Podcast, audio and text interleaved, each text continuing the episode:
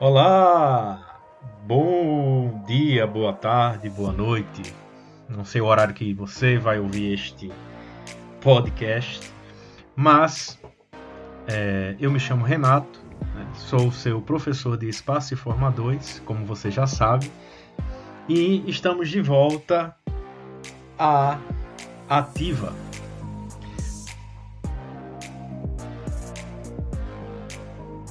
Para começar, esse semestre, né, eu pensei em fazer uma breve revisão sobre o que a gente já discutiu em todos esses dias que aconteceram, parece, há um século atrás.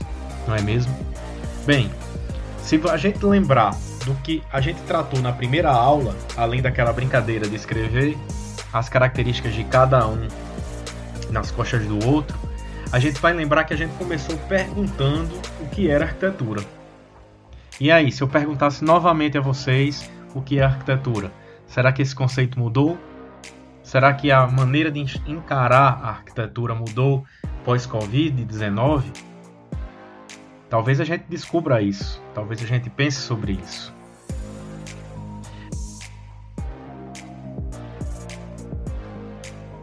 Bem, a gente falou sobre o que era arquitetura, nós falamos sobre quais são as dimensões que afetam a arquitetura, a dimensão artística, a dimensão funcional, a dimensão tecnológica.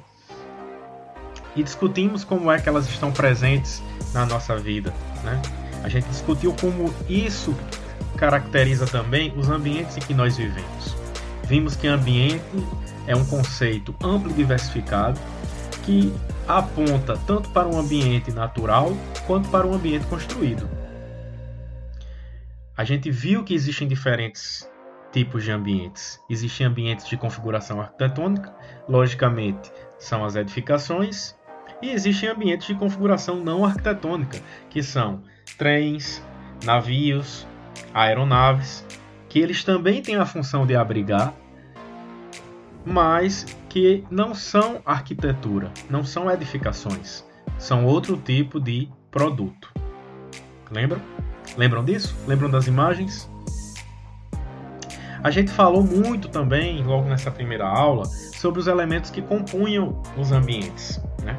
A gente viu que a forma, a linha, a textura, a cor e a luz são elementos que fazem parte das configurações dos ambientes e dos espaços. Então vimos como as formas elas podem gerar efeitos e sensações diferentes, assim também como as linhas, sejam elas retilíneas, curvas, utilizadas de um jeito ou de outro, assim ou assado, elas podem gerar resultados plásticos e sensações completamente diferentes quando a gente as observa.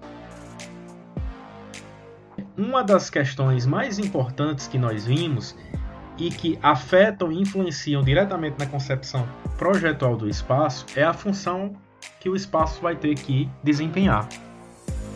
Então lembro muito bem que nós naquele dia, na sala de aula, nós pudemos pensar qual era a função daquela sala em que nós estávamos.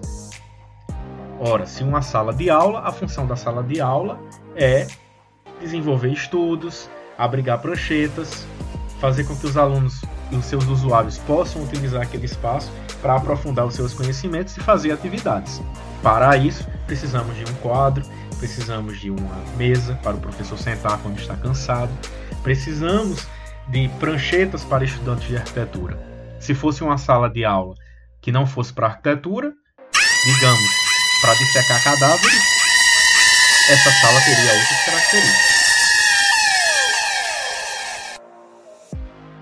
Se fosse uma sala voltada para o ensino de Libras, onde os usuários fossem surdos, a sala teria uma outra característica.